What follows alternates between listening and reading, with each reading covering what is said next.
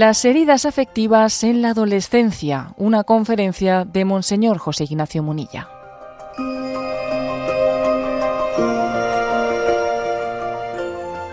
Yo voy a intentar aportar algo, alguna reflexión, ¿no? de tipo pedagógico, de tipo espiritual, a la que le hemos puesto como título Heridas afectivas en la adolescencia. Ese es un poco el título, pero, pero quizás es un título un poco pues pretencioso. ¿eh? Más bien yo es pues eh, algunos aspectos que puedan ayudar ayudarnos a entender de qué manera ayudar a nuestros hijos en unas, en unas edades pues, delicadas, ¿no? las de la adolescencia. Una etapa en la que se, que se caracteriza por muchos cambios y rápidos, un momento en que, en que, los, en que nuestros hijos no son ni niños ni adultos, ¿eh? quizás están más cerca de lo segundo, aunque los padres lo sienten más cerca de lo primero, ¿eh? pero, pero la verdad es que es un momento delicado, ¿no? De aquí que no sea tan fácil acertar ¿eh? pues, en, en cómo llevar adelante la educación en estos años. Como punto de partida, pues igual hay que decir que, bueno, pues que la edad de la adolescencia, precisamente por ser una edad de tránsito, se caracteriza por tener muchos contrastes. Contrastes ante los que no hay que asustarse, ¿no? Eh, pues incoherencias, eh, pues mm, parece que son incomprensibles, paradojas, paradojas, eh, bueno, pues incluso el propio adolescente suele tener una conciencia perpleja y no se entiende a sí mismo. Y no se entiende a sí mismo. Entonces yo diría que en, esta, en este tiempo de paradojas y de contradicciones, yo me atrevo a subrayar estas cuatro. ¿Mm? Primero, pues es un, tiempo en el que se vive fácilmente a medio camino entre la presunción y la desesperación, que parecen dos cosas incompatibles, ¿no? Pero se puede ser presuntuoso una hora y desesperado un ratito después. ¿eh? Uno parece autosuficiente, pero en el fondo tiene mucha inseguridad. ¿eh? Se considera el ombligo del mundo, ¿eh? pero después se autodesprecia. Y eso puede, pasar, claro que puede pasar, ¿no? es muy típico de, ese, de esa edad. También es un momento en el que hay mucho contraste entre el afecto, ser, por momentos ser muy afectuoso y luego muy rebelde, ¿no? Pues igual en un momento soy un mimoso, que me como de ternura dando besos a no sé quién, ¿no? Y luego de repente soy un inconformista y tengo un afán de discutir y, bueno, pues no sé cómo se, ¿eh? ¿Cómo se come eso? Se dice, ¿no? ¿Cómo se come una contradicción? Bueno, pues también se produce la paradoja de tener grandes ideales, ¿eh? grandes ideales. Tú pretendes cambiar el mundo, ¿no? Y luego chocas con tu cruda realidad, que tu cruda realidad es que soy pues un egoísta, aquí te espero. Y sí, aquí aquí uno que quiere cambiar el mundo, pero que al mismo tiempo, pues es que no es capaz de, de tener un mínimo de justicia con, con los que están alrededor suyo. ¿eh? Y otro contraste también es el contraste de, por una parte, alguien que reivindica la autenticidad, yo quiero ser auténtico, no quiero, no quiero ser eh, fariseo, quiero, quiero ser verdaderamente yo mismo, quiero ser auténtico, pero luego está lleno de complejos, ¿eh? lleno de complejos y, tiene la esclavitud de cómo me miran, de cómo no me miran, de que esto me sienta bien, me sienta mal. Si quiere ser tan auténtico, pero cómo después. A ver, es un momento en el que todas estas paradojas se dan. ¿eh? La presunción y la desesperación. Pues hombre, ¿cómo es eso? Eh? No sé si sabéis que se dice de uno, dice que era, era uno tan gordo, tan gordo que se caía de la cama por, los dos lados a la vez, ¿no? Pues algo de esto pasa, ¿eh? O sea, pues que, que tengo de presunción y de desesperación, ¿eh? De, ser un mimoso y de ser un rebelde, de, ser un idealista y ser un egoísta, ¿eh? y de ir de auténtico y estar acomplejado. Entonces, toda esta es la realidad, lo normal en, en ese momento de resintonizarse. Y entonces, pues lo normal es intentar ayudar, intentar ayudar sin estar restregando las cosas, ¿no? Pues intentar ayudar a ver que existen, ¿eh? que existen contradicciones. Y entonces, pues, la, educación en la etapa del adolescente, pues en gran medida, sin escandalizarse todas estas incoherencias, tendrá uno que hacer el esfuerzo por nivelarlas. Hay una, anécdota que, que a mí me impactó mucho el día que vi la, obra de Pemán del Divino y Paciente, que no sé si la habéis visto, que es muy, muy hermosa, preciosa. Yo siendo seminarista la representamos en el, en el Puente de la Inmaculada, ahí en el Seminario de Toledo. Y entonces hay una escena, una escena en la que Francisco Javier, él estaba deseando ir a misiones, era su sueño, era su deseo, pero no quería él decirlo a Ignacio de Loyola porque quería que fuese voluntad de Dios y no la suya, ¿no? Ignacio que le ve al otro que ya le, pues, mm, intuía que él tenía deseo de, irse a las misiones, un día le dice, ¿no? Francisco, tú irías, Javier, ¿eh? tú irías a misiones. Y el otro que estaba deseando escuchar eso, pues allí en la obra teatral comienza diciendo, iría, daré mi vida, derramaré hasta la última gota de mi sangre y tal, ¿no? Y entonces Ignacio le dice, oye, un poquito menos, ¿eh? Un poquito menos. Y el otro que se queda, que se da cuenta que ha sido presuntuoso, ¿no? Pues empieza a decir, es verdad, porque soy un soberbio, porque no soy cuantos, no valgo nada y tal. Y le dice Ignacio, oye, un poquito más, ¿eh? Un poquito más. Y en el fondo, en el fondo, en gran medida, la educación de un adolescente, pues tiene que basarse en esto, en transmitirle un poquito menos y un poquito más. Porque es una etapa de, ¿eh? pues en la que estamos desnivelados, ¿eh? y entonces en gran medida es tener la paciencia de decir, venga, un poquito menos, venga, un poquito más así se hace la vida, ¿no? Eso siempre, ¿eh? pero quizás en esta etapa de la adolescencia, pues todavía con mayor evidencia. Que uno mismo vaya cayendo en cuenta de, los contrastes paradójicos ¿no? que, se dan, que se dan en mi vida. ¿no? Bueno, ¿y esto cómo se hace? Eh? Eh, bueno, pues creo que es muy importante conjugar la paciencia, pues que bueno, con la paciencia de decir, mira, te estás agobiando ahora por cosas de, las que mañana te vas a reír de ellas, pero ahora de momento te estás pegando un agobio que vas a ver que dentro de poco tiempo te, vas a reír de eso que ahora te, eh, te está haciendo sufrir tremendamente. ¿no? Conjugar la paciencia con un acompañamiento que ilumine el sentido, ¿eh? el sentido. Bueno, pues intentando, lógicamente, eh, pues mostrar, mira, esto esto no, tiene sentido, verdaderamente la razón de ser de esto es otra, es distinta. Pero claro, no pensando que porque lo haya explicado ya, si ya se lo he explicado, ¿cómo no lo he entendido inmediatamente? No, te das que seguir teniendo paciencia. La primera explicación, eh, las cosas no entran, a la segunda igual tampoco. Yo recuerdo de mi infancia que solíamos los domingos a la tarde jugar a cartas. Y yo tenía un mal perder tremendo, tremendo, oye. ¿Eh? enganchaba un cabreo que era increíble. Y me acuerdo que mis padres siempre me decían, pero, pero, pero ¿te das cuenta que estamos jugando? ¿Que esto es un juego?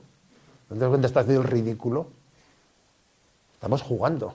Y yo, eso, no sé, eso que me decían debía de, patinaba eso, ¿sabes? Porque yo volví a enganchar una, un, enfado increíble, o perder, perderlos, ¿eh? Entonces recuerdo que un domingo jugamos a cartas, perdí como siempre, ¿eh? Empecé ya a perder los papeles, mis padres me dijeron lo de siempre, oye, y ese día dije, dije, pues es verdad, pues qué tontería, ¿no? Si estamos jugando, ¿no? Y de repente ese día dije, a ver, pero si me han dicho lo que me llevan diciendo un montón de tiempo, no me han dicho absolutamente nada nuevo, ¿y por qué hoy lo he entendido? Pues eso es un misterio. Yo no sé, hay alguna neurona que de repente se gira, se gira una neurona y lo que era obvio ese día lo has visto evidente, ¿no? Entonces, por eso creo que tiene que haber una, combinación de iluminar el sentido de las cosas, pero con paciencia, porque hay, hay un momento de gracia, un momento de gracia en la maduración de las personas que no controlamos. Y uno pues podría cometer el error de decir, a ver, pero ¿qué parte de lo que te he dicho no has entendido? ¿no? Entonces, a ver, pues es que claro, es que eso no sirve porque la neurona no ha dado la vuelta, ¿eh? no ha dado la vuelta. ¿eh? Es obvio que un tema clave es, un punto neurálgico, es la relación de autoridad. Porque claro, aparte de iluminar el sentido, también hay que poner unos límites. ¿eh? También está claro. Entonces la relación con la autoridad pues es, es complicado y los adolescentes tienden a tomar, a tomar un pulso. Te voy a hacer un pulso sin decírtelo, ¿sabes? A ver con ese pulso hasta dónde llegamos. ¿eh? Y es un pulso en el que, en el fondo, hay que darse cuenta que detrás de ese pulso se está jugando mucho. porque uno está queriendo comprobar si hay una verdad objetiva detrás de las cosas. ¿Hay una verdad objetiva que hay que respetar? ¿O me están mandando por mandar o por fastidiar? A ver cómo es esto. ¿Eh? O sea, en el fondo siempre hay esta... Pero, bueno, no lo tendrán así formulado como yo lo estoy diciendo, ¿no? Pero en el fondo sí esto, esa pregunta de que hay alguna verdad objetiva. ¿La verdad existe? ¿O, la autoridad lo que quiere es fastidiar? Esa duda, esa duda ahí permanece en el corazón de un, de un adolescente, ¿no? Y quieras tú que no, hablar de la verdad en teórico, eso es muy abstracto, eso es muy filosófico, pero cuando me dan normas, las normas no dejan de ser una cucharadita de verdad dosificada, ¿sabes? Entonces, claro, eso ya eso es, más complicado, ¿no? Pero ellos, no lo olvidemos, forman parte de una cultura de la... Bueno, también nosotros, ¿eh? También nosotros hemos formado parte de esa cultura, de la cultura de la sospecha ante la autoridad, de la cultura de la sospecha. O sea, por principio, aquí se sospecha de la, de la autoridad. ¿eh? bueno, es una cultura que viene a decirte como que te están imponiendo normas para aplastar tu libertad. Eh, en el fondo es la misma tentación que la del pecado original. ¿eh? Es que, claro. Dice el pecado original del Génesis, ¿no? Claro, es que no te permite comer de ese árbol porque, claro, si comes de ese árbol tú serás como Dios. Entonces, claro, no te lo está diciendo por tu bien, te lo está diciendo porque no queremos... estamos ante la misma tentación, básicamente, ¿no? que la del primer pecado original, ¿no? que es la de sospechar de la, sospechar de la autoridad, ¿no? como si no quisiese mi bien, como si lo dijese pues porque es una especie de imposición de su autoridad frente a mi libertad. ¿no? Los hijos en ese pulso, para ver si es cierto que hay una verdad objetiva detrás de, de esa disciplina o me están mandando por mandar, los hijos nos van a exigir autenticidad y coherencia. Porque si no hay autenticidad y coherencia, entonces no hay una verdad objetiva. Lo están diciendo por, pues, por fastidiar. ¿eh? Ellos quieren ver, llegar a ver si hay una verdad detrás de una disciplina. Y eso es así. Si me permitís una anécdota, yo de acuerdo que siendo párroco de Zumárraga, yo fui párroco, con 24 añitos fui párroco de Zumárraga. ¿eh? Eh, hasta que me hice obispo con 44, estuve allí 20 añitos. ¿eh? Y me acuerdo una anécdota que es que, bueno, con los, con los monaguillos, eh, que la relación con los monaguillos, pues a veces hay que tener tanta paciencia, no digo tanto como un padre, porque tú ya les mandas a casa y dices, puf, puf, dices, tiene que ser duro, porque yo un rato que he estado con ellos ha sido tremendo, ahora, ahora tragarte los enteros tiene que ser tremendo, ¿no? Entonces me acuerdo que que estaba en una ocasión ya intentando, porque claro, andaban como cabras, ¿eh? y decía, a ver, cuando pasamos aquí delante del Santísimo, delante del Sagrario, nos arrodillamos, porque está Jesús. ¿Habéis entendido? ¿Eh? Entonces pasamos, nos arrodillamos. Y si tú pasas dos veces, te arrodillas, o sea, haces genuflexión dos veces. Y si pasas, si pasas tres, tres. A ver, ¿qué parte de esto no has entendido? Que te lo he dicho ya siete. Bueno, pues vale. Ha quedado claro. Y entonces me acuerdo que pasan dos días o tres, entro, entro en la parroquia y veo, está todo vacío, no había nadie, y veo que el confesionario, eh, pues la cortina del confesionario se mueve un poco, ¿no? Y digo yo, oye, aquí no hay corriente, ¿no? Hay, alguien metido dentro. Y llego allí, corro la cortina y me veo allí tres o cuatro monaguillos metidos dentro y, y les digo, ¿qué hacéis aquí? Y me dice, es que queríamos ver si cuando estaba solo también te arrodillabas. Y yo, o sea, y dije yo, ojo, ojo con la anécdota, pero claro, es que, es que ellos dicen, a ver, vamos a ver, ¿no? Yo me los imaginaba haciendo el raciocinio, haciendo el raciocinio de decir, a ver, pero este, esto que nos está mandando, ya sé, que, ya sé que no se haría en un razonamiento tan complejo como igual nosotros hacemos ahora en la lectura, ¿no? Pero en el fondo ellos están preguntando, pero ¿esto que está mandando él lo dice porque, porque es de verdad? ¿O en el fondo lo dice porque aquí hay que, hay que toca hacerlo? y entonces cuando está él solo lo hace o no lo hace. La verdad es que, es que son, es, una, ellos piden una coherencia. Si tú pides una disciplina, ¿hay una verdad detrás de la disciplina o no? Entonces hay que tener en cuenta que detrás de ese pulso de autoridad En el fondo hay una pregunta. ¿Existe una verdad objetiva o no? Y lógicamente eso requiere por nuestra parte coherencia, claro. Porque podemos estar, ¿eh? podemos estar coge y dice, pues el cura cuando está solo no se arrodilla, tú. Se arrodilla cuando hay más gente presente. Pues claro que pues, pues la cosa tiene su... ¿eh? Pues eso obviamente desautorizaría todo, como es, no, como es lógico, ¿no? Bien, pues mm, yo creo que ante este reto, aunque yo voy a hablar un poco ahora de las de esas heridas especiales ¿no? de, la, adolescencia, voy a empezar por decir que antes de, eso, lo, principal para poder ayudar es intentar adelantarse a las heridas de, de, las que voy a hablar ahora mismo. ¿no? O sea, la clave está en la prevención. Y la prevención está en poder tener con nuestros hijos un tipo de relación antes de que comience la adolescencia, ¿sabes? Antes de que comience la adolescencia, en la que ha habido un, pues se ha ido fraguando un nivel de confianza en, la comunicación, que eso después, cuando llega el momento, el momento de la adolescencia, ayude muchísimo, obviamente, ¿no? Creo que si yo tuviese que si yo tuviese que compartir mi, propia experiencia, ¿no? ¿Qué es lo que yo recuerdo de, la educación de nuestros padres, que ya fallecieron los dos, ¿no? Yo creo que lo que recuerdo como algo importantísimo ¿eh? en aquel momento, en aquella situación de San Sebastián, etcétera, pues es que ellos nos ayudaron a tener como una visión crítica de lo que pasaba alrededor nuestro que estaban aconteciendo cosas pues muy graves, muy duras, de, una, crisis, una crisis social muy grande, y que ellos nos lo hacían ver, nos trasladaban, mira, eso que estás viendo no es normal, eso que ha ocurrido, eso que ha ocurrido, es decir, ellos nos ayudaron a tener una visión crítica, ¿eh? a pensar, a pensar de manera crítica frente a, la mayoría de la sociedad, a no acomplejarte de ser tú distinto, tú distinto, ¿no?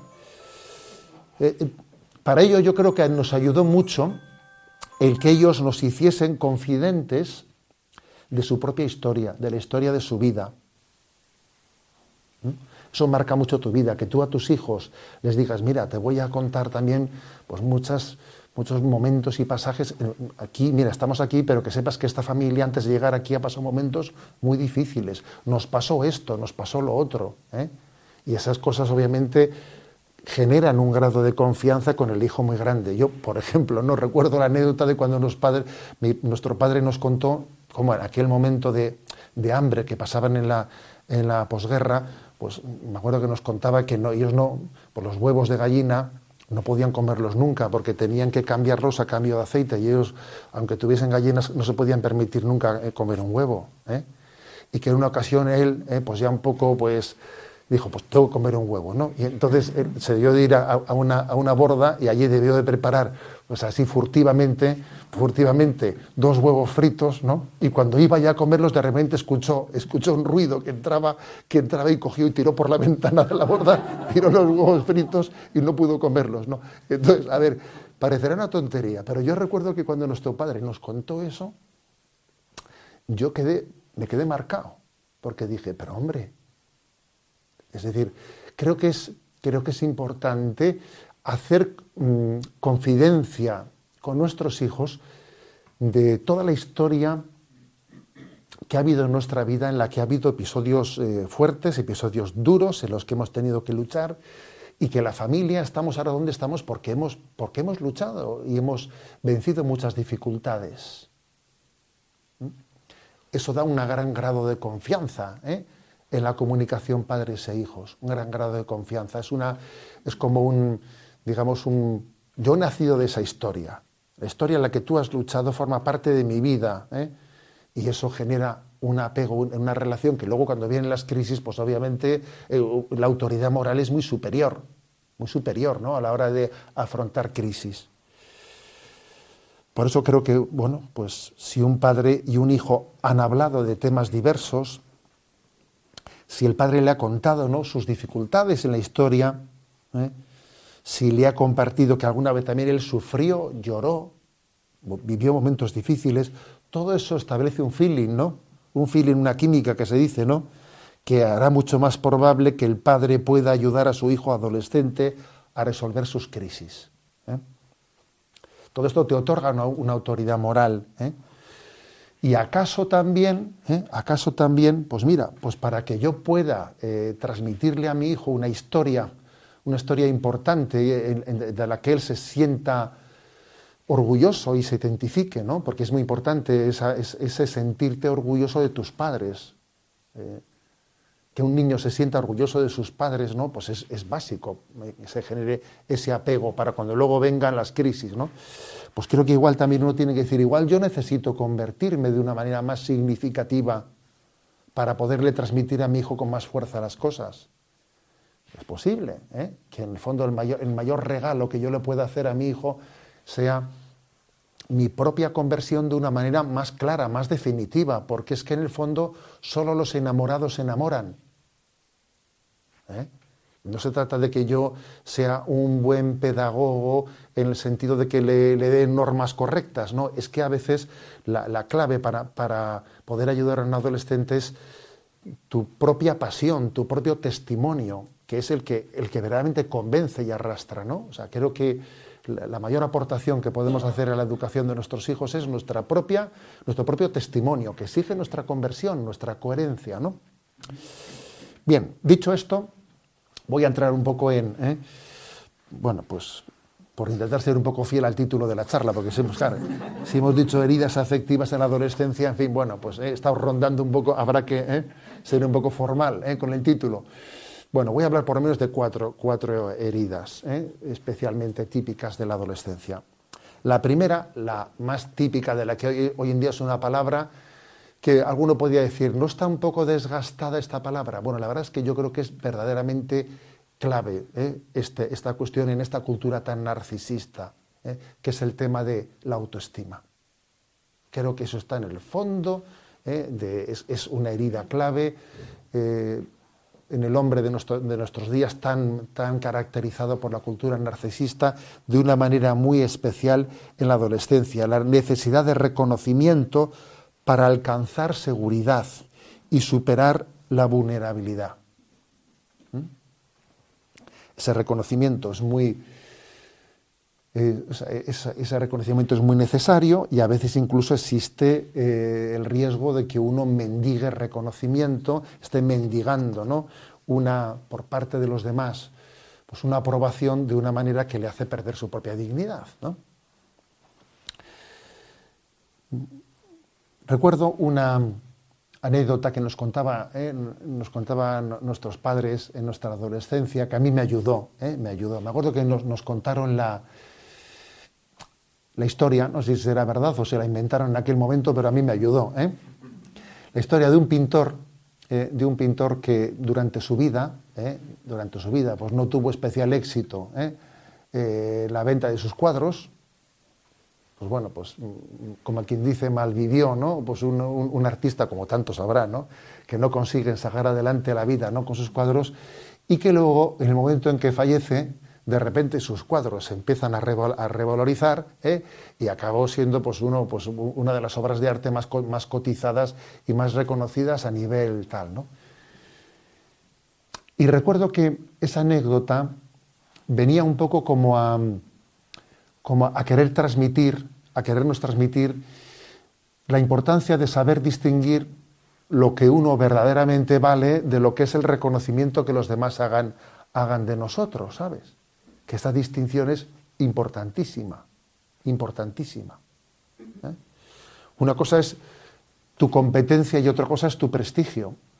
La competencia y el prestigio no suelen coincidir. ¿eh?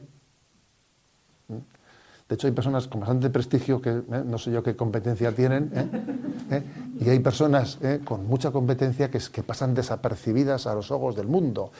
Entender que la competencia y el prestigio son dos conceptos distintos es muy importante, muy importante para fundar bien nuestra autoestima. ¿eh?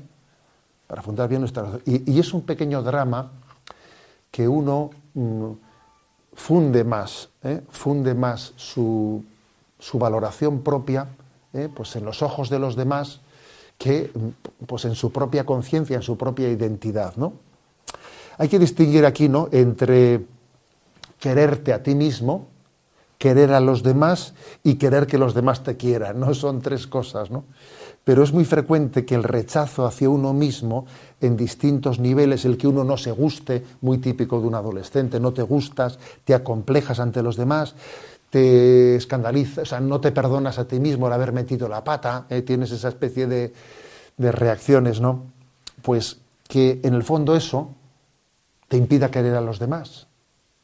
Porque si no te quieres a ti mismo, mal quieres a los demás y no te dejas querer por los demás. Porque cuando uno ¿eh? no se quiere a sí mismo, tiene un problema en no dejarse querer por los demás. Se pone a la defensiva, ¿no? Hasta que no acierta. Entonces, es tan importante, tan importante esa, esa superación ¿no? de, ese complejo. ¿Y eso cómo se hace? ¿Eh? Entonces, yo creo que hay, básicamente hay dos dos conceptos, ¿eh? dos conceptos. Uno es el religioso, ¿eh? un concepto, el religioso, el decir, a ver, Dios no hace basura, ¿sabes? Dios no hace basura. Dios no se ha equivocado contigo. O sea, sería un desprecio hacia Dios despreciarte a ti mismo. Si Dios me quiere, yo me quiero. A ver, repite, si Dios me quiere, yo me quiero. O sea, y repito tres veces, ¿no? O sea, soy amado, luego existo. Existo porque he sido amado. O sea, la, afirmación del amor incondicional de Dios tiene que estar básicamente fundada en, la, en, nuestra educación, porque es el mejor antídoto frente a esos sentimientos de autodesprecio que uno tiene, de no gustarse a sí mismo, de despreciarse. Pero, pues yo, ¿quién soy yo para decir eso? ¿Quién soy yo? ¿Eh? Entonces, esa, esa afirmación de que no tengo derecho a autodespreciarme porque Dios me quiere personalmente y, ha pensado en mí y me quiere, es una afirmación importantísima, en la que hay que fundar nuestra vida con contundencia. Y desde ese amor de Dios enseñarle a nuestros hijos a que tengo que rechazar mi sentimiento de autodesprecio con la misma contundencia que rechazo que, pues un, un pensamiento impuro, ¿sabes? O sea, que no, que no debo de permitirlo, es impuro pensar tal cosa. ¿Mm? Y en segundo lugar, a ver, eh, yo a quién le importo de verdad. A ver, yo a quién le importo es a mi familia, además de a Dios. O sea, a mí lo que, obviamente, mi, auto, mi, auto, eh, mi autoestima ¿no? se tiene que hacer en referencia a quien, a quien verdaderamente me conoce y me quiere, que es Dios y mi familia. Dios y mi familia. Antes le contaba uno de vuestros, eh, a de vuestros compañeros de Pamplona una anécdota que me pasó hace eh, mes y medio así, justamente yendo a Pamplona, aparqué, aparqué el coche al lado de la casa de un sacerdote y tiene allí un recoveco, la casa parroquial, que se presta mucho para que allí cuadrilletas de adolescentes se metan allí y tal, ¿no? Entonces cuando llegué allí, uy, había en la, en la puerta de la casa del cura, pues cuatro o cinco allí fumando porros, ¿no? Así adolescentes, y digo yo, madre mía.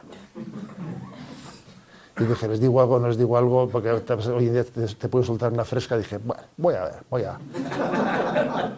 Y allí que entré con ellos, ¿no? Allí que dije, bueno, lo mismo estos en cuadrillas se me... Pero bueno, ¿eh? no sé por qué, pero me dio el punto y entré. ¿eh?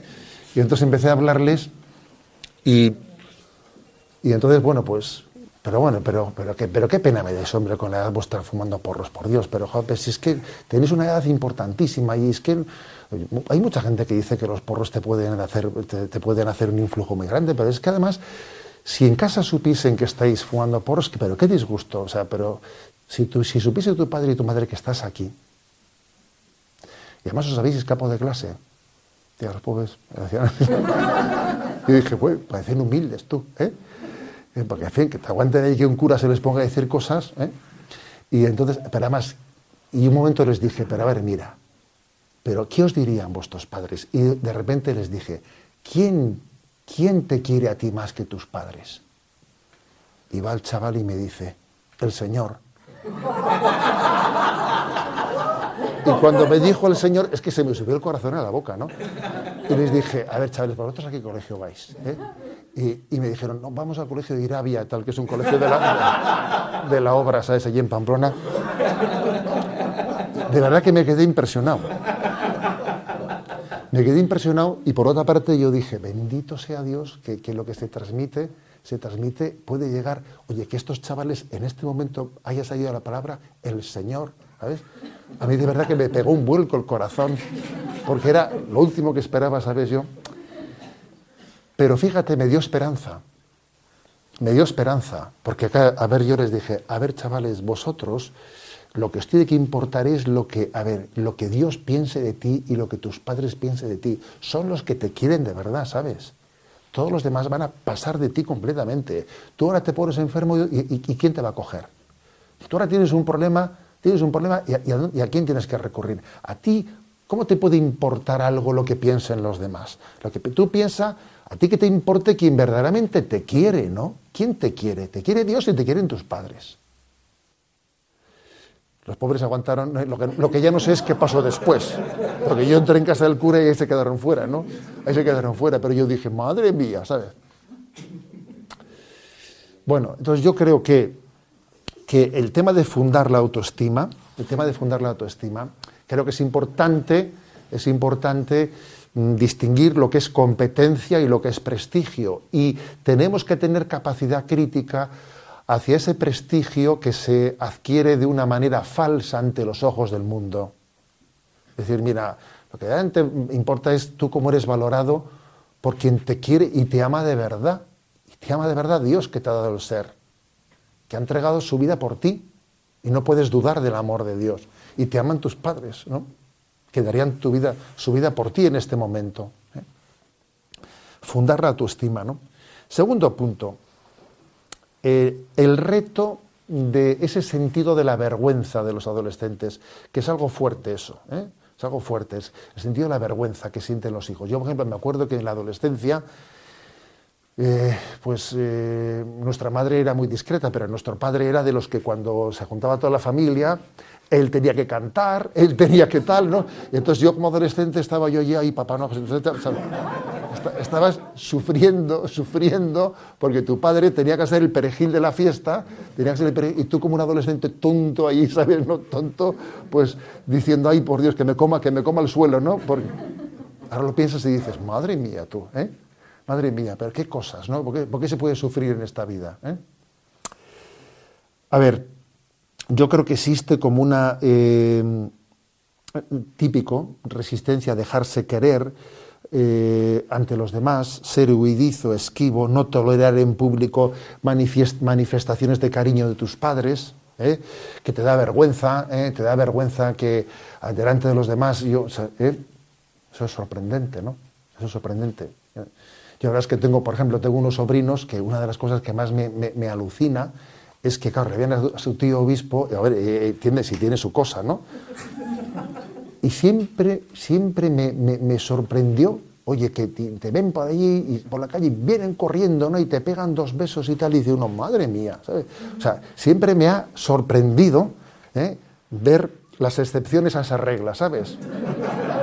Porque claro, es muy sorprendente que tu sobrino de 18 años, ¿sabes? Viene corriendo, te pega dos besos y dice, no, te, te impresiona, te impresiona. ¿Pero por qué te impresiona? Porque lo, porque frecuente suele ser lo contrario, ¿sabes? Que yo aquí, claro, es que de repente, eh, me acuerdo que una ocasión me tocó ir a clase, a clase, hacer una visita así de pastoral en la que estaba mi sobrino. Entonces, claro, viene el tío obispo a hacerle una visita y está su tío.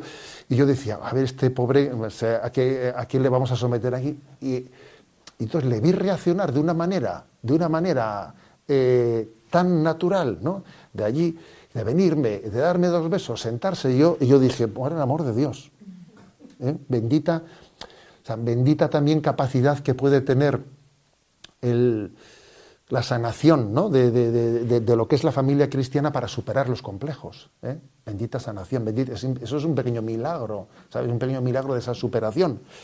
Entonces, a ver, yo creo que hay que tener paciencia ante esa vergüenza. Yo, conmigo tuvieron paciencia, la verdad. ¿eh? Yo creo que mi padre cada vez que había una reunión familiar diría, ya está este, ya está este aquí, ya con su tontería, ¿no? ¿Eh?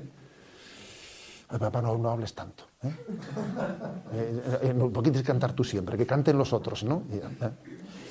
Entonces, yo creo que se trata de tener paciencia con, esa, con, esa, con ese complejo, con ese complejo, y se trata de, bueno, ir consiguiendo poco a poco, ya que es imposible conseguir, no te avergüences, no te avergüences. A ver, decirles a una persona es, a ver, eso es, es demasiado visceral, no es racional. Si es una cosa visceral, mira, ¿sabes cuál yo, a mí qué es lo que me ayudó? Me ayudó empezar a avergonzarme de mi vergüenza, que es un, que es un, es un inicio. Mira, por lo menos si no, si no soy capaz de dejar de avergonzarme, por lo menos me voy a empezar a avergonzar de mi vergüenza, ¿eh? para que yo diga, esto es un poco ridículo, que yo a mi padre no le permita pues que cante, ¿no? Pues que cante en las reuniones familiares, tú, lo que me estoy avergonzando de eso, pero qué estupidez, ¿no? Creo que ayuda. Y sabéis también que lo que creo que ayuda, ayuda esto en verlo en uno mismo cuesta más, pero verlo en otros es más fácil. Entonces, creo que puede ayudar determinadas, incluso también eh, películas que plantean crisis de adolescentes en la que un adolescente viendo eso, quieres tú que no, se relaja, porque ahí no, le están riñendo a él, no le están llamando la atención, tú en ese momento estás viendo una película relajado y ahí están aconteciendo cosas que obviamente eh, te afectan porque, pues porque participan de tu misma herida y que son educadoras, ¿eh? son educadoras. Entonces creo que existe eh, un buen método, un buen método es también el recurrir pedagógicamente a este tipo de recurso ¿eh? de ver buenas películas sobre temas adolescentes en el que uno ve, dice, pues este chaval, y me atrevo a daros un, listado de unas cuantas.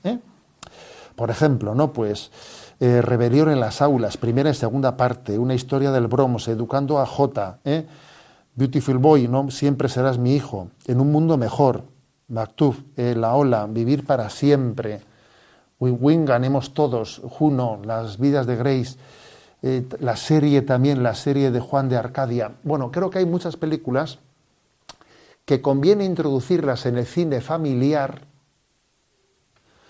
porque a un adolescente, eh, como, no, como, a mí no me están diciendo nada, tengo un juicio crítico de lo que le puede pasar a un adolescente y eso obviamente le ayuda más a objetivar, porque lo difícil aquí es objetivar, ¿sabes? Y no estar bajo meramente un sentimiento visceral que yo no soy capaz de controlar. ¿eh? La, pregunta es, ¿no? ¿Quién es más real? ¿no? El adolescente que, que no quiere ¿no? Mm, recibir eh, pues, el abrazo de, unos padres en público porque se avergüenza, porque tiene su afectividad secuestrada, ¿no? y se hace el duro de la película, o el que cuando se va a la cama se pone a llorar, ¿no? y derrama lágrimas eh, debajo de las sábanas. ¿eh? A ver, pues, pues obviamente eh, responder a eso, pues uno, uno dice, probablemente sea más real el segundo que el primero, pero, pero necesita una etapa de transición. ¿eh? Necesita que sus sentimientos auténticos, sus sentimientos auténticos se sobrepongan a su imagen. ¿eh? Puede ayudar, puede ayudar también mucho los textos evangélicos que nos piden autenticidad. Jesús en el Evangelio es curioso, pero insiste mucho en la autenticidad. Toda la diatriba que tuvo Jesús con los fariseos, ¿qué? No, digo que fuesen adolescentes, ¿eh? pero, pero, obviamente de otra manera se está hablando de algo que, mm, es muy importante para un adolescente y, que él en teoría aprecia mucho, que es ser auténtico, que es no tener doblez, que es no estar pensando en qué dirán de mí.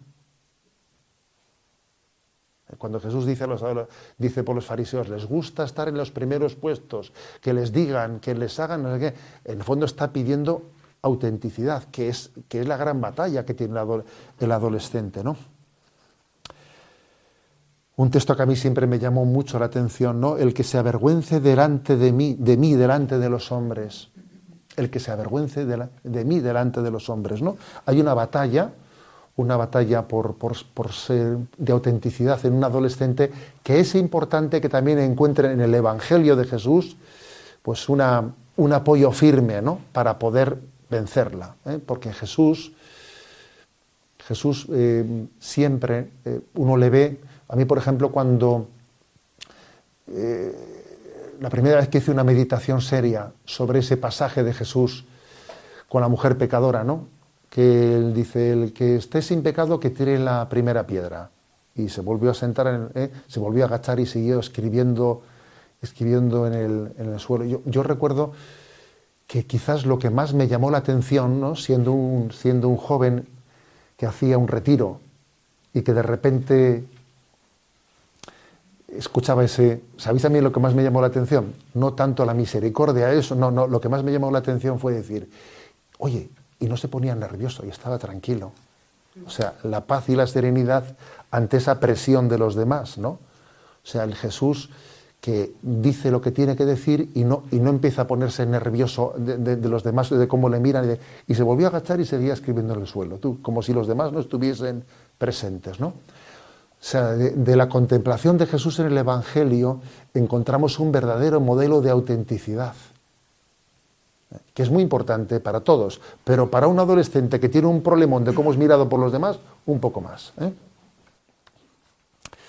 Bien, otra herida, la de subestimarse o sobreestimarse. ¿eh? Pues que ahí estamos, ¿no? La verdad es que suele ser más frecuente el subestimarse que el sobreestimarse. ¿eh? Aunque pueden pasar las dos cosas al mismo tiempo. ¿eh?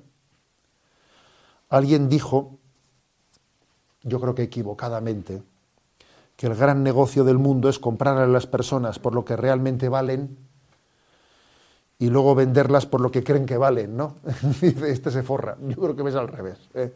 El gran negocio sería comprar a, muchos, a muchas personas por lo que creen que valen y luego venderlas por lo que realmente valen. Porque yo creo que la gente vale más de lo que piensa. ¿eh? Pero existe esa batalla del, estimarse o subestimarse. Y si, por ejemplo, si un adolescente subestima su capacidad intelectual, pues enseguida baja el nivel de aspiraciones, se esforzará menos, tenderá a no relacionarse con los que tienen más nivel intelectual que él, porque se siente acomplejado, procurará ocultarlo y, comienza con un mundo de, de complejos interiores, ¿no? Con esto no, con esto no estoy diciendo que tengamos que mm, pues, manipular a un adolescente eh, haciéndole la pelota artificialmente, ¿no? Para que se, para que se, valore, ¿no? Eres guapísimo, ¿no? Eres guapísima, eres buenísimo, eres... A ver, por Dios, eso, es ridículo. ¿eh? Yo creo que tan malo es estar real y intentando levantarle su autoestima de una manera artificial como diciéndole eres un desastre, ¿no? Ni una cosa ni otra, pero sí que creo, fijaros, que puede ayudar algo que es el ejercicio del examen de conciencia, pero además hecho de una manera en la que uno dice, mire, voy a hacer, voy a hacer mi examen de conciencia, pero pensando también en lo positivo, no solamente en lo negativo. Voy a hacer un examen de conciencia en lo que diga positivo, mejorable y negativo, positivo, mejorable y negativo. ¿eh? Yo sí recuerdo que, por ejemplo, que en algún momento determinado, en un retiro, eh, me dijeron, pon las cosas mm, positivas que veas de ti y las cosas negativas. Y la verdad es que las negativas me salía mucho más fácil, ¿sabes? a ver, pues no sé, igual también hemos sido educados de una manera ¿eh? una manera en la que por examen de conciencia casi hemos entendido un poco, la verdad es que te sale, yo, a mí me sale mucho más fácil las negativas que las positivas, por la manera en la que quizás hemos sido educados. Y creo que en esto hay que tener un equilibrio. Y es bueno que nos acostumbremos a hacer un examen de conciencia con tres, con tres columnas, ¿eh? con, la con la columna de positivo, negativo y mejorable. Y eso es bueno, es bueno porque es una manera de verse de verse con la mayor objetividad posible. ¿eh? Y a Dios le damos gloria pidiendo perdón por nuestros pecados, pero también le damos gloria pues, pues bendiciéndole por aquello que me ha permitido hacer bien. ¿eh? El cuarto, digamos, ¿no? pues el cuarto episodio o, o, herida, ¿no? que es la herida un poco de la inmadurez del motivismo, del emotivismo, pues que obviamente eso está muy presente iba a decir en los adolescentes, pero en nuestra, en nuestra cultura, ¿no? Estamos en una cultura que es hiperremotivista. Si os fijáis en los, en los anuncios, los anuncios de esos que les dan premios, son anuncios que, mm, publicitarios que tienden a tocarte el corazón. Un anuncio que en 20 segundos haya conseguido un poco emocionarte. Es, ese es el, la clave es tocarte lo, lo emotivo. ¿no? Nuestra cultura confunde fácilmente amor con emotivismo. Y esto tiene pues, muchas consecuencias negativas, ¿no? Y tenemos que, educar eso. ¿eh? También nuestros hijos obviamente están bajo ese signo cultural del emotivismo. Y San Ignacio de Loyola, por cierto, patrono de nuestra diócesis, y que estamos en el 500 centenario de su conversión, ¿eh? Eh, tenéis que ir a Loyola a hacer la visita al santuario de Loyola, estamos en el 500 años de su conversión. San Ignacio de Loyola él insiste mucho en que el amor se mide más por las palabras, perdón, por las obras que por las palabras. Y se mide más por la perseverancia que por la fogosidad de un momento. Entonces, eso supone pues un insistir y un insistir. ¿eh? Y creo que hay, creo que hay dos criterios muy importantes para que sean eh, revisados continuamente. ¿no? Uno es la tendencia que existe a confundir el apetecer y el quiero. Quiero y me apetece. En la distinción entre quiero y me apetece nos va la vida. Nos va la vida. Y es muy frecuente confundir esos dos conceptos, quiero y me apetece. Es un pequeño drama. ¿eh?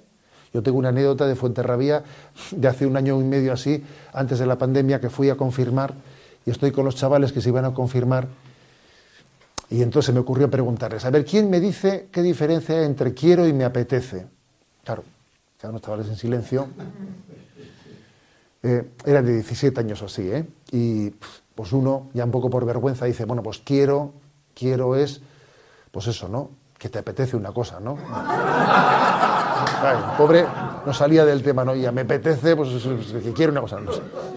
Entonces yo por intentar ayudarle, voy y le pregunto, a ver, le digo, Laita, tu padre oye, ¿a qué hora se ha para ir a la fábrica? Y dice, pues se levanta a las cinco y media. Y le digo, ¿y tú crees que le apetecía? Dice, no. ¿Y tú crees que quería? Dice, no, tampoco. digo, digo, la hemos fastidiado. La hemos fastidiado. No salimos de este bucle. Entonces, a ver, yo me di cuenta, es que, es que mm, Aquí hay una dificultad de, distinguir ambos conceptos. Allí estuve yo pim, pam, pam, intentando, ¿no? Pero yo pensaba, he puesto el ejemplo perfecto. Dije, con este, con este ejemplo es imposible no entenderlo. Pues no era suficiente. No era suficiente. Entonces, hay que intentar que esos dos conceptos los, distingamos. Distinguir me apetece y quiero es básico. Si, no en la vida, obviamente, no, no, es imposible discernir. Otra distinción básica es entre sentir y querer. Una cosa es que uno sienta y otra cosa es que, y otra cosa es que ame. El sentimiento no es lo mismo que el amor. ¿eh? Hay que, en la vida hay que pasar del me gustas al te quiero. Y luego hay que pasar del, del te quiero a te amo, que son pasos. Son pasos que hay que dar. Y uno tiene que saber distinguirlos. Y tiene que haber escuchado esa distinción y esa matización. No es lo mismo me gusta que te quiero, y no es lo mismo te quiero que te amo. Pues porque, pues porque se necesita ¿no? un, continuo increscendo. Todas estas distinciones que hago suponen, en el fondo, una antropología, una antropología que sea consciente de que existe un pecado original. Y el pecado. Si alguien intenta educar a un adolescente, a un niño, ¿eh? sin saber que existe un pecado original y que ese pecado original ha dejado en nosotros unas huellas, eh, que eh, hay una tendencia innata en nosotros, bueno, pues al, egoísmo, etcétera, tiene un problema. Tiene un problema. De hecho, por otra parte, hay cosas. ¿Por qué un niño aprende espontáneamente a decir esto es mío? Y para que tú le eduques a lo contrario, cuesta, cuesta una... A ver, alguien tendrá que explicar eso, ¿eh? Pero hacer esto, ¿sabes? Es que, es que eso va los genes. ¿eh? Eso, o sea, el gesto egoísta de apropiarme excluyendo a los demás es que, es que es innato, oye. Es innato. Obviamente cada uno que lo explique como quiera, pero creo que es muy importante ¿eh? que la conciencia de que existe esa, esa herida en nosotros y ha habido a veces pedagogías que han sido desastrosas. Yo cuando recuerdo que cuando vi la película del Club de los Poetas Muertos, no sé si la habéis visto en aquellos tiempos, aquella película planteaba un tipo de pedagogía como que la verdadera pedagogía es déjate llevar por tus impulsos, ¿no? O sea, no te reprimas, o sea, si en este momento se te ocurre ponerte encima de la mesa y ponerme a bailar, pues hazlo porque esa es la verdadera autenticidad. o sea, confundía, confundía completamente las cosas confundía emotividad con amor, confundía sentir con querer. claro, pues porque no ha partido de la existencia de una, de una herida en nosotros, ¿no?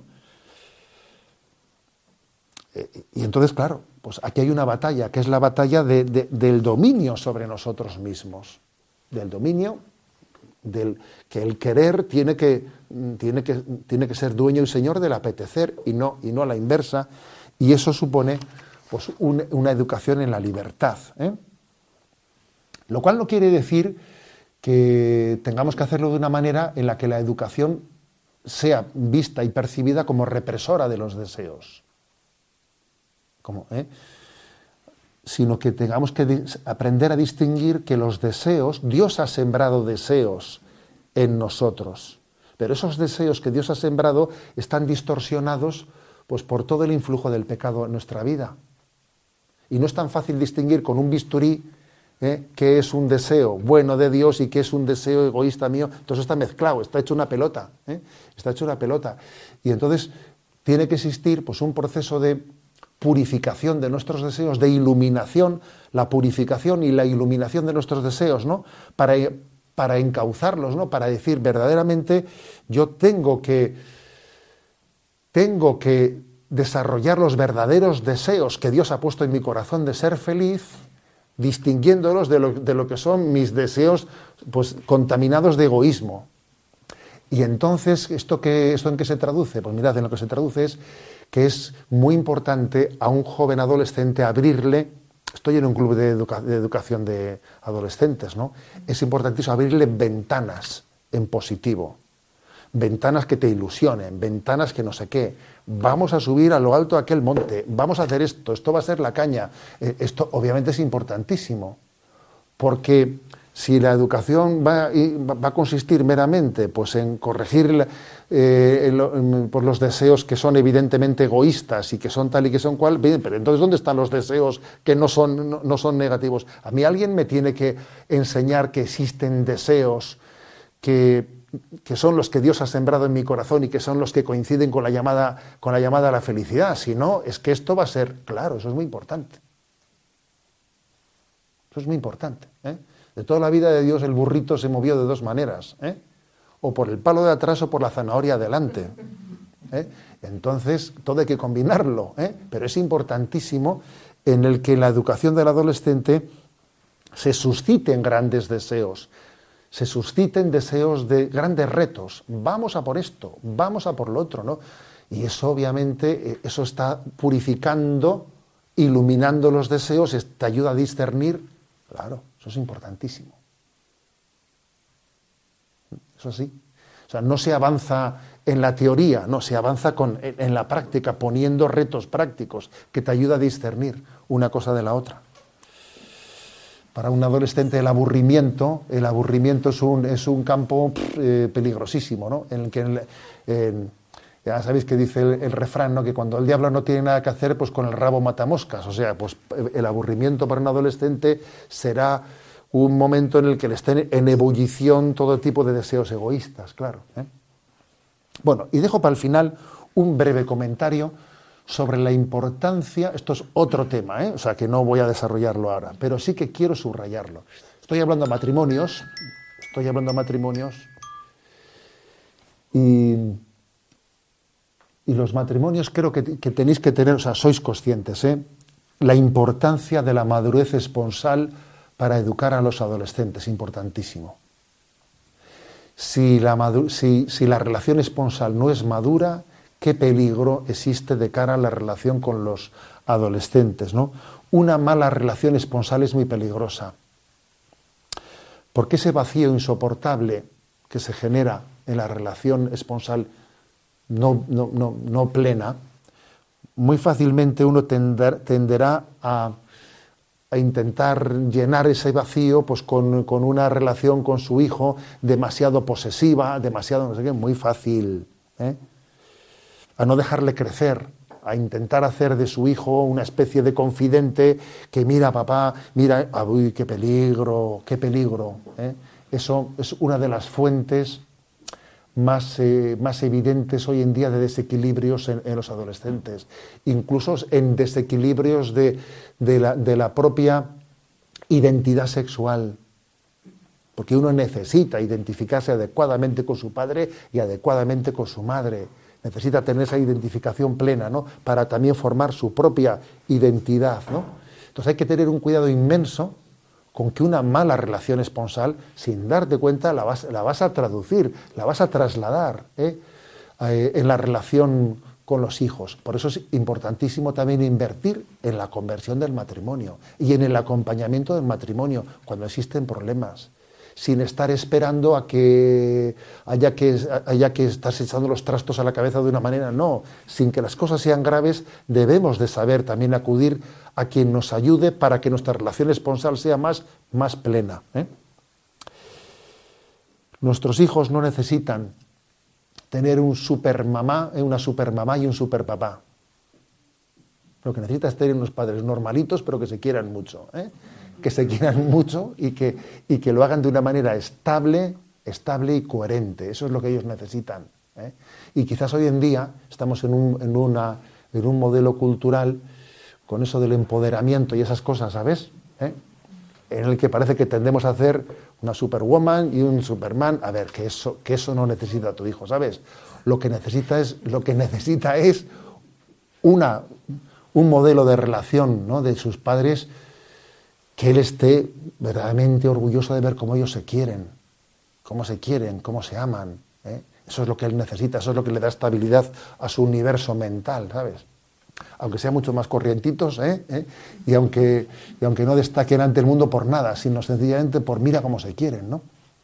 Bueno, pues lo dejo aquí, pero creo que verdaderamente es un, es un reto esa educación de los adolescentes y por otra parte, yo creo que no, pues que el hecho de que estemos haciendo este, este esfuerzo de reflexión, este esfuerzo de reflexión, pues ya indica bastante, ¿no? Indica bastante en que me parece que muchísimas pautas y, referencias que yo he dicho están eh, plenamente ya asumidas por vosotros, porque si no, no estaríais aquí, si no, no estaríais aquí, ¿no? Pero creo que es bueno recordarlo, ¿no? Recordarlo y refrescarlo para así ser más conscientes de que, de que lo estamos intentando, ¿no? Y de que Dios os, da una gracia de estado para educar a vuestros hijos y que no estáis solos, sino que, la gracia del Espíritu Santo os asiste, igual que también le asiste a un sacerdote para hacer su ministerio. Dios no te deja solo, tampoco os deja solos a vosotros ¿eh? en la educación de vuestros hijos. Bueno, pues muchas gracias.